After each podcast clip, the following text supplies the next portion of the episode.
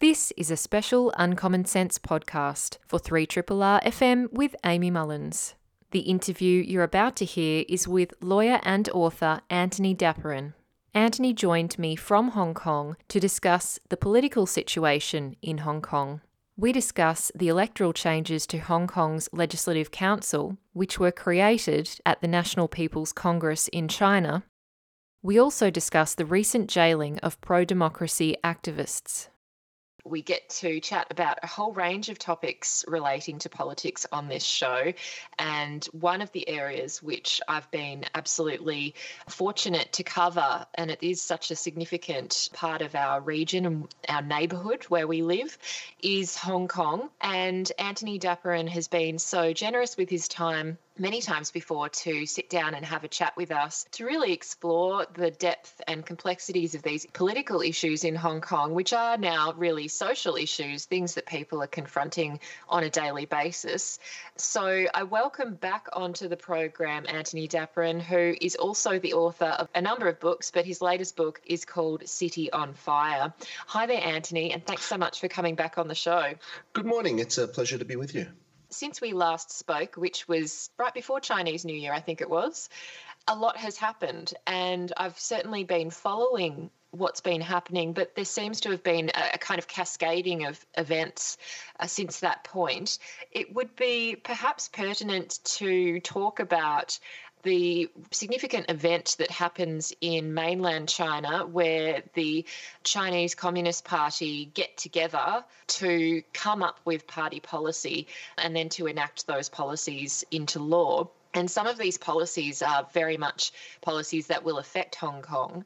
So I wondered whether, given the, the recent Congress in China, could we have a quick chat about some of the key policy areas um, that directly affect Hong Kong that have come out of that recent Congress in China? Yeah, certainly. And and just by way of background, this is the, the, the National People's Congress, China's parliament that, that meets um, for its formal session once a year in March. And I guess if you want to think of an analogy, you could think of it as sort of China's federal parliament, and then uh, the Legislative Council here in Hong Kong is something akin to the sort of the state parliament. So we have our own legislature here in Hong Kong that's supposed to make the laws for Hong Kong. And under the one country, two systems agreement under which Hong Kong was returned to China, the only things that Beijing's National People's Congress should be making laws about for Hong Kong are matters of defense, foreign affairs, and, and, and things outside Hong Kong's autonomy. But other than that, they shouldn't be interfering in Hong Kong.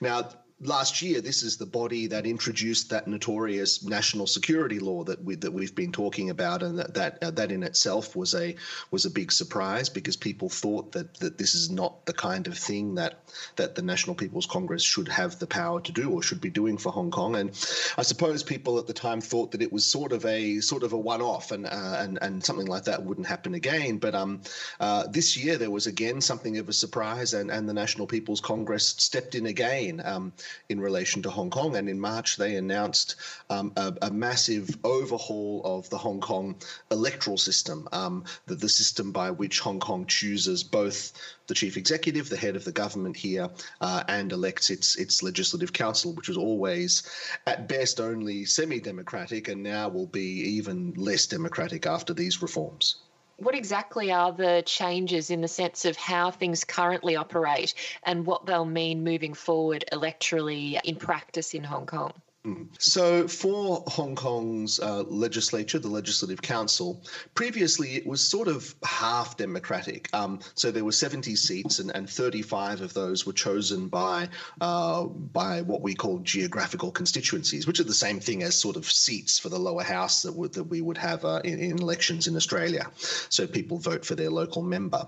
Um, there were another five seats that were sort of representatives of of the district councils of local councils councils. And again, everyone in Hong Kong had the right to, to vote for those five members who represented the various local councils. And then the other three of, uh, sorry, the other 30 of the 70 were what's called functional constituencies. And functional constituencies um, are various special interest groups, effectively.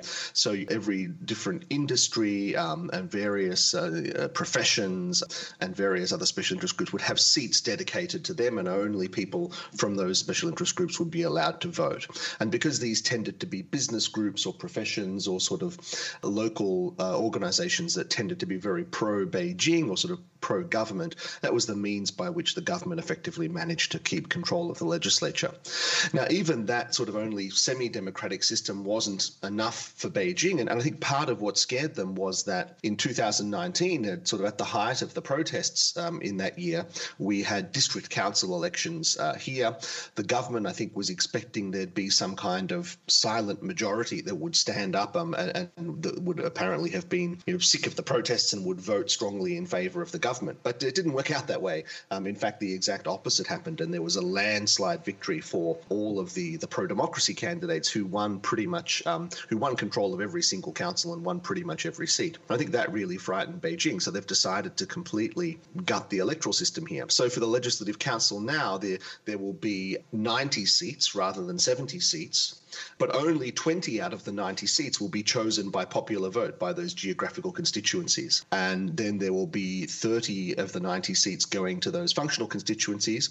And then 40 of the 90 seats will be going to a group that's called the Election Committee, that is effectively a group of Beijing friendly um, or Beijing appointed officials. So uh, effectively, the, Beijing is stepping in and saying at least 40 of the 90 seats in your in your parliament will now be effectively appointed by us, and there's a very heavy weighting that will ensure that uh, most of the other seats will end up going to other pro-Beijing parties. On top of that, they've introduced a new screening system. So before anyone can run for an election now, they have to get past what's called the uh, the, the the nomination committee after they get past the nomination committee, they also have to go through a special national security screening by the uh, national security agencies here to ensure that, um, as the government's been putting it, only patriots rule Hong Kong. The suspicion is that anyone basically who's been involved in any kind of protest activity or dissent or any kind of pro democracy activism will be screened out due to their alleged risk to national security. Um, and so, so it really is just basically an overhaul of the complete electoral system to mean that there will effectively exclude the pro democracy parties and activists from participating really in, in, in politics again. Well, I mean, it sounds like a very comprehensive, sweeping change to the electoral system. Mm. I wonder, given that you said Beijing's role is really to make laws relating to defence and foreign affairs, number one, are they technically able to make these types of changes in a legal sense? And number two, were they even under threat of losing power or control under the previous system?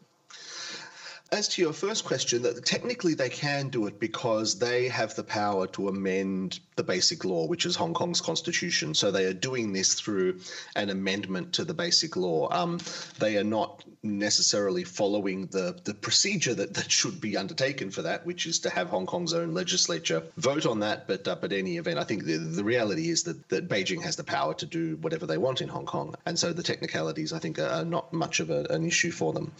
So that's uh, you know, there's not going to be any any challenge to their decision, I think. And I'm sorry, I've forgotten the second question. What was the oh, second, the second question? was Were they even under any threat of losing oh. power or influence in the Legislative Council as it was previously? previously formulated? Well, there was there, there was certainly afraid of that, um, and I think the district council election result was really a big shock to them. And just by way of background, traditionally the the district councils have all been pro Beijing controlled. The pro Beijing, pro government parties have traditionally done very well in those elections. So that that landslide victory to the Democrats was a big wake up call to Beijing. And I think they were afraid that there was a risk that they might end up losing their majority lock control on, on the legislature. And I think that's part of what, what prompted these um, these reforms is to really make sure that that wouldn't happen. This is just one very significant example of changes that we've seen made, and we have seen the national security laws passed as well. And that's something we looked at in great depth previously. And obviously, at the time, we were still somewhat unsure last year as to how this would affect the everyday life of Hong Kongers, not just in their freedom of political speech and activities, but also around how their day to day life might be and just how far and wide these laws would be used uh, in terms of cracking down on culture or trying to steer certain cultural discussions in a, in a way. And I have seen just recently there was an article around a first National Security Education Day, mm. which was imposed by the National Security Law and was really focused on Hong Kong children at school, promoting that law and I guess the cultural norms or expectations of citizens in relation to that law. I wonder if you could share with us whether it's that example or other examples of where you think the National Security Law has started to make itself felt. Yeah, certainly. Uh, and this is all with the background that when the national security law was first introduced, the government tried to reassure everyone that this would only affect a very small minority of extremists and, and no one else would, would have anything to worry about from this law. But it, but it clearly is a, a sweeping change to to Hong Kong society as a whole, and I think an attempt by Beijing to try and remake Hong Kong society. Um, and so that example that you cited um, of National Security Education Day is a really um, uh, important one. One of the most notable things about the protests in 2019 is that they were very much led by Hong Kong's youth. Um, this wasn't sort of the uh, the old guard, sort of pro democracy people who'd sort of been activists since the, the pre-handover days. Um, there were these were university students, uh, people in their 20s, um, and, and, even high school students. And there were many notable protests actually outside high schools where um, the the kids before school would would link hands in these uh, so-called human chains and, and and stand outside the school gates, linking um, one school to the next, sort of through the neighborhoods. Very moving sights actually to see these young people so um, so invested in the future of their city and caring really passionately about these kind of issues. Um, uh, and, and, you know, you'd think in a way any government would love to have a, a youth that was so passionate and so engaged. Um, but China didn't see that this way. That way, they they, they saw this as a as a threat, um, and they were clearly worried that they were losing Hong Kong's youth, um, and, and that, that the city was going to be a city um, with a whole generation of, of, of rebels, as Beijing saw it. And so, this National Security Education Day um, is, I think, the part of an ongoing attempt to overhaul the education system in Hong Kong um, and introduce significant uh, sort of pro pro China, pro Beijing, patriotic content.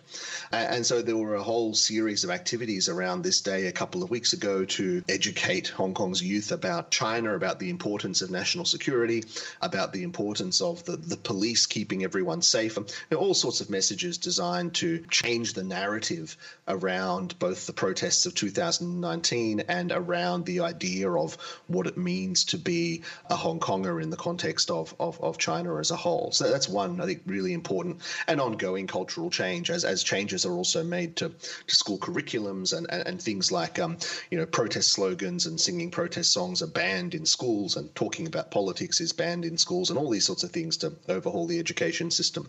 The arts has been another perhaps not so surprising target.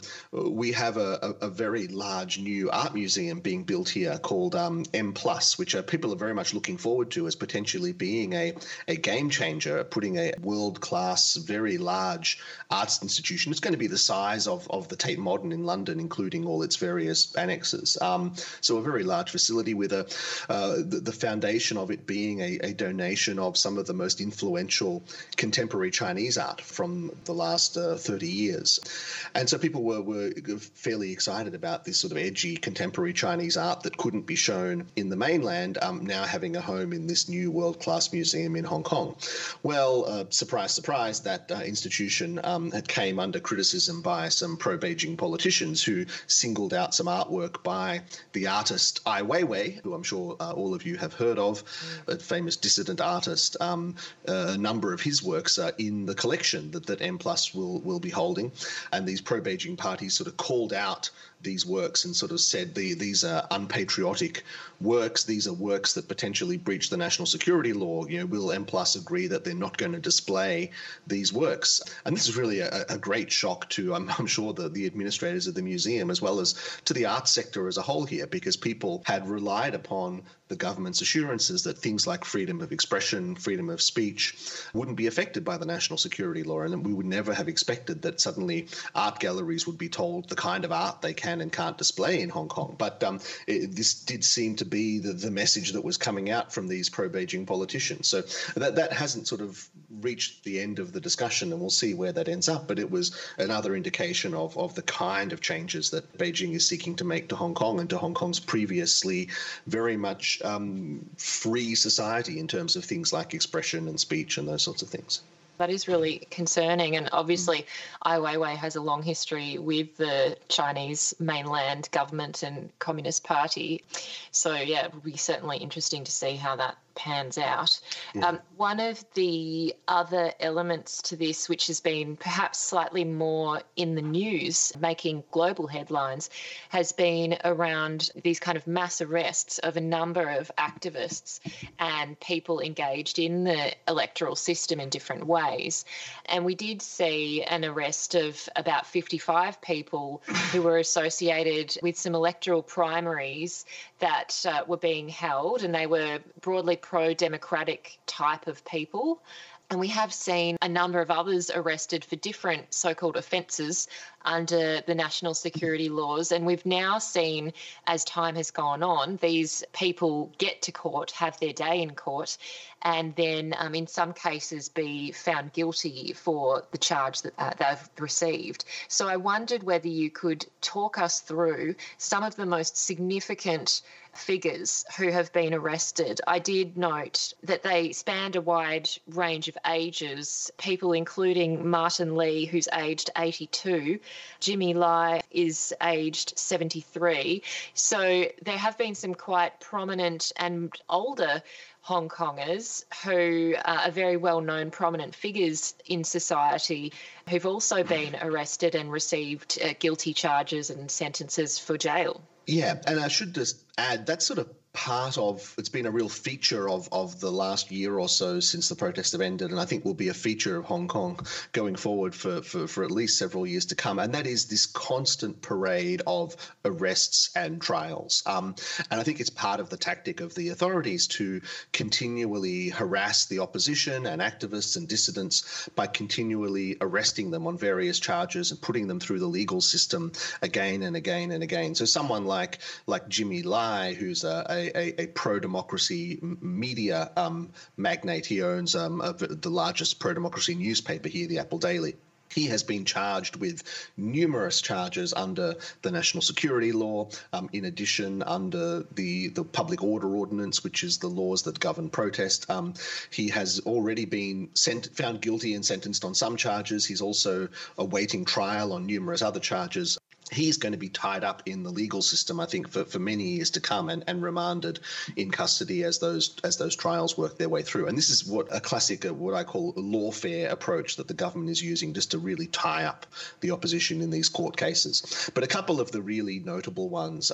Uh, the, the first was the one that involved um, a, handful of really the most senior, elder sort of statesmen of the Hong Kong democracy movement, including, as you said, Martin Lee in, in his 80s, a senior barrister QC, um, who founded the Hong Kong Democratic Party. He's been an activist for, for decades here, and indeed, I remember back in the in the early '90s when the the handover was looming. Um, Martin Lee regularly making trips to Australia and, and speaking in Australia, uh, encouraging people to continue to pay attention to Hong Kong and to to ensure that Hong Kong didn't lose its rights and freedoms. And I remember hearing him speak in, in Melbourne, uh, you know, some 30 years ago, and, and, and he's been really active all the way through till now, and it's quite sad to see some of the things that he was afraid of then now coming to pass. Um, so, along with Martin, there was Margaret Ng, another senior barrister, Albert Ho, another former chairman of the Democratic Party. All these people in their in their 60s and 70s, um, Jimmy Lai as well, and a number of other activists. Now, they were all charged in relation to a protest, uh, one of just one of the many protests that occurred in 2019.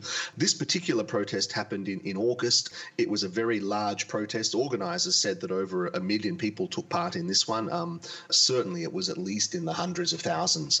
This particular protest, the police had authorised a rally in a park, but had not had said that a march would not be allowed. But because there were hundreds of thousands of people turned out, it physically wasn't possible for them all to fit into the park. And so these uh, these uh, activist leaders decided to lead the protesters out of the park in a march, which the police declared illegal.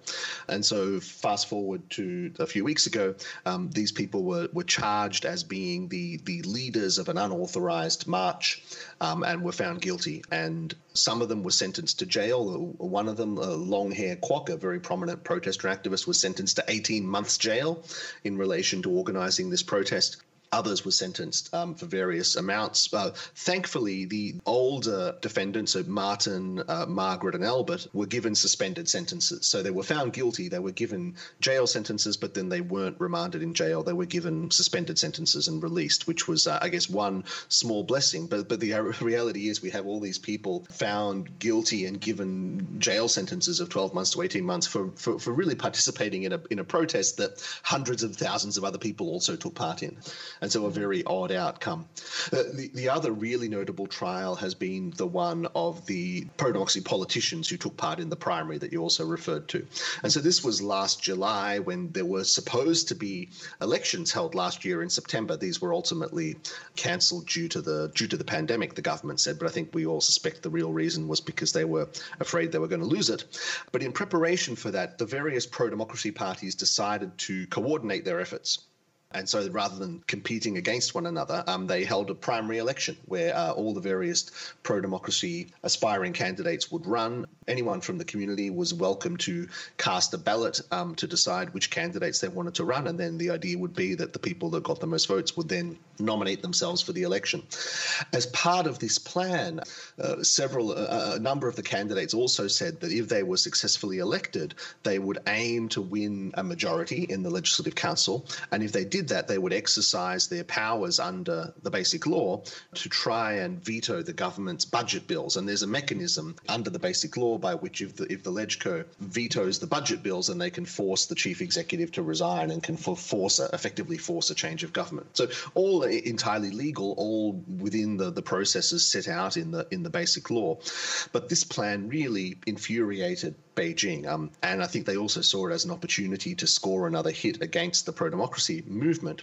And so, what the authorities here said was that that plan to veto the budget and force the government to resign was effectively a subversive plan, a plan to subvert state power, and therefore that the entire primary election itself was a plot to subvert state power. And as a result, they charged every single candidate who ran in that primary election under the national security law for subversion. And that was ended up with, as you say, some 55 people being arrested purely for having organized and, and attempted to win an election effectively. Um, so 47 of those had committal hearings, um, formally arrested and had committal hearings um, uh, earlier in the year. A really remarkable hearing then took place where you had 47 defendants in the one court sort of hearing their, their bail applications uh, and, and the trials went sort of late into the night, day after day. We had defendants sort of passing out because they didn't have sufficient food and water.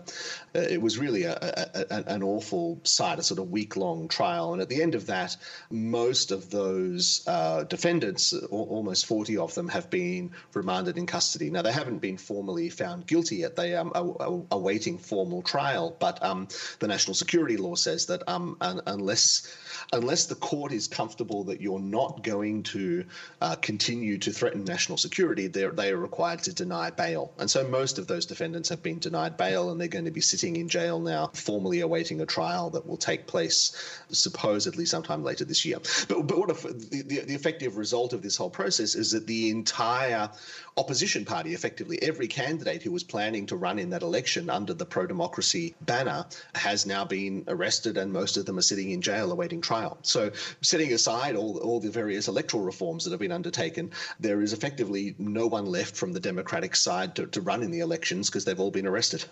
Yes, well, it's a pretty um, tough call to then try and recruit people to do that. exactly. Given what the obvious repercussions are. Yeah. One of the other, I guess, critical features of any democracy, at least, is a free press and mm. free journalism. And you just mentioned there, of course, Jimmy Lai being the founder of the Apple Daily has been caught up in this.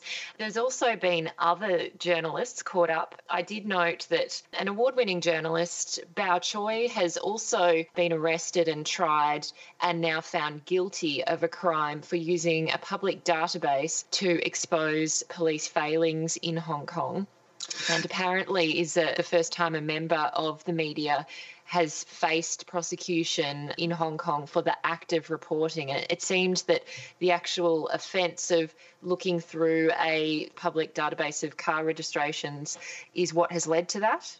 Yeah, that's right. Now, Bao Choy was a, a, producer at RTHK, which is sort of Hong Kong's equivalent of the ABC. It's the government broadcaster. And she was working on a, a documentary about the Yuen Long attacks. Now, just to remind listeners, during the protests of 2019, out in a, a suburb of Hong Kong called Yuen Long, there was an incident where a, a number of uh, effectively pro government pro Beijing triad linked gang members attacked protesters as they were coming home from the protests one night in, in July. Um, a very violent attack unarmed protesters and sort of innocent civilians being beaten with bamboo canes and, and rods and clubs and things by this sort of pro Beijing mob. And the government has really never fully given an accounting of that incident. There have been very few arrests in connection with it, no convictions yet. And so it's it, it's very much an incident that weighs very heavily, I think, on, on, on people in Hong Kong and something the government's never accounted for. So she was working on a documentary about that incident. And one of the things she was trying to do was to connect the cars, the vehicles that had transported um, the gang members to that protest with their owners to try and figure out perhaps who was behind these attacks. So, classic investigative journalism. And she was accessing a, a public database of, of car registration plates to do that. Um, now, previously, this was completely legal, and indeed, there was a, a box on the form that allowed the media to tick to, to if they were sort of to, under the sort of the, the question, what purpose are you making this request for? And they could tick uh, media. Now, the government changed the form, took media off the form, and, and left a, a, category that said other, but also said that you should only access this database for, for traffic related purposes. So Bao Choy ticked the other box, um, made her application, obtained the information, and used that to great effect in her documentary. Um, but then what the government effectively did was to come back and say that she had made a false statement by, by ticking this other box when she was actually using it for, for media purposes, and media purposes is not one of the permitted purposes for accessing this database. So again, this sort of lawfare using the legal system to harass people that the government um, is unhappy with. Um, and I think the fact that she was making this documentary about the, the Yuen Long attacks and it's something that the government didn't want to be further exposed in public led to them prosecuting her um, and finding her guilty. Um, thankfully, she received only a 6,000 Hong Kong dollar fine, so that's what the equivalent of about a thousand Australian dollar fine, um, and wasn't put into jail. But um, it's a it's a real um, sort of sends a real chill through the entire journalistic community here. Um, firstly, no one's going to be accessing that database again mm. um, for journalistic purposes, um, and second, I think everyone's going to be very carefully watching their step whenever they're carrying out these sorts of in- investigative reporting in the future um, to, to make sure they very scrupulously toe the line and and, and don't uh, inadvertently break any laws because I think it looks like the government's going to you know, really be scrutinizing the the media sector very closely. Absolutely. I'm talking with Antony Dapiran, who's an author and lawyer based in Hong Kong, and we're talking about the political situation in Hong Kong at the moment. Anthony, do you think, having talked about so many of these areas of crackdown, suppression, threats, and suspicion around people who may do seemingly innocuous things and perhaps not even think that it could be caught up in these types of national security laws, has this led to a societal change in the way that people, Hong Kongers, interact with each other on a daily basis? Has it led to any sense that people don't feel free to express themselves even with people that they trust? Uh, yes, absolutely. There's been a, a, a chill that you can feel uh, sort of coming down around uh, around society, uh, and there's sort of two particular ways that you notice that. The, the first one is that people are learning, perhaps in the way that people under totalitarian, authoritarian regimes all around the world learn, um, to speak in code uh, people no longer talk about these things directly for fear that it, it's going to lead to trouble for them and the people that they, they, they're talking with. And so they sort of learn to, to speak in code, to refer to things obliquely, to, to sort of talk around these kind of topics. Um, and whenever you um, are talking with someone that you don't know very well, there's a certain amount of of tiptoeing and, and talking in code before you sort of establish where the other person stands politically. And so, just this idea that people no longer feel that they're able to speak freely is, very much uh, the case now, and, everyone is sort of learning to to tiptoe around these issues. And I think the second thing is that it is leading to this sort of very quickly leading to this sort of low trust society where people have this sense that well, you don't know who you can trust, you're not sure who where people stand. The the, the police launched a a national security um, reporting hotline where you can phone up and, and snitch on people or you can report suspected breaches of the national security law. And that, that's the kind of thing that really undermines societal trust and, and gets people to begin sort of looking over their shoulder, wondering uh, what other people are doing, wondering what other people are saying. And so it, I think it really has very quickly had this societal impact that has put a chill through through much of Hong Kong civil society. And so that's been a really unfortunate side effect of, of, of all of this. Mm. Antony, just finally, I noted that in the news has been mention of a Hong Kong Singapore travel bubble. Mm. Um, and of course, so many of us in the Asia Pacific region haven't been able to travel up until now, with Australia establishing its own travel bubble with New Zealand just recently. Some people have suggested that may lead to potentially a Hong Kong, Singapore, Australia travel bubble opening up. And I wondered whether you thought there would be discussion or thought of for some people in Hong Kong needing a holiday or wanting to move, whether that's something that may even be in anyone's mind at the moment, given what's been happening and the kind of pressure that people might feel that they're under. Yeah, very much. There's been a um, uh, a, a, there's a lot of discussion uh, going on in Hong Kong at the moment around you know do we stay or go, um, uh, and that's one of the most common conversations that that, that you have at the moment. Um, that conversation has been largely directed sort of in connection with the UK because the UK have um, what's called a, a, British national overseas status that they granted to uh, Hong Kong citizens at the time of the handover, and they are now allowing those BNO citizens a path path to residency and citizenship ultimately in the UK. So that's a, that's a path that, that's very um, easy to take for a lot of people, and I know many people who are who are either have already taken up that that option or are, or are considering doing it. Australia is a bit trickier because I think Australia, while they the Australian government has said they welcome um, immigration applications from Hong Kong, and I think will favourably consider, in particular, skilled migrant applications, they don't have the same sort of easy path that that, that, that sort of anyone can stroll in the door. But certainly Australia is a, is a very popular popular destination and already um, one of the most notable exiles from Hong Kong, Ted Hui, who is a, a former pro democracy politician here, um, now a wanted man in Hong Kong under the national security law. Um, uh, he is now residing in Australia, and I think the, the Australian government facilitated him uh, getting to Australia, notwithstanding the various COVID restrictions. And so I think certainly mm. there is going to be, there's always been a, a, a, a large Hong Kong community in, in, in Australia, and I, and I think that Australia will continue to be a place place that um, is attractive for people who, for various reasons, feel that um, Hong Kong is is no longer a place they want to live, and I think in particular raise their raise their families.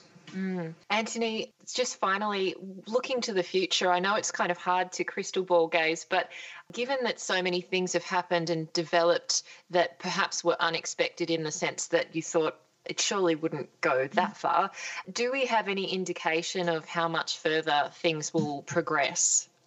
Yeah, I mean, uh, it certainly doesn't feel like it's going to stop. I mean, I, I, mm. feel like Beijing is now quite determined to bring Hong Kong to heel and make Hong Kong the kind of place that they want it to be in their image, which is you know, certainly still continuing to be a free market in terms of, of money, in terms of business and, and, and finance and capitalism and all those things, but not to be a free market of ideas and not to be a place where people can openly criticize the Chinese government, criticize the Communist Party, engage in any kind of activities that, that China feels undermines its interests. And I don't think that they're going to stop with this crackdown, with these attacks on on the free press and the education system and civil society um, until that goal has been achieved. And I think that um, you know may be a, a, very long time before that kind of complete social revolution in Hong Kong occurs. And I think we're going to just have to brace ourselves for for more in the meantime. Antony, it's just been really illuminating speaking with you and hearing about all of this. And uh, obviously, it's something that we'll have to keep an eye on from here in Australia and continue to cover and talk about with you. So, thank you so much for taking the time and sharing your really valuable insights today. You're welcome. It's always always a pleasure to chat.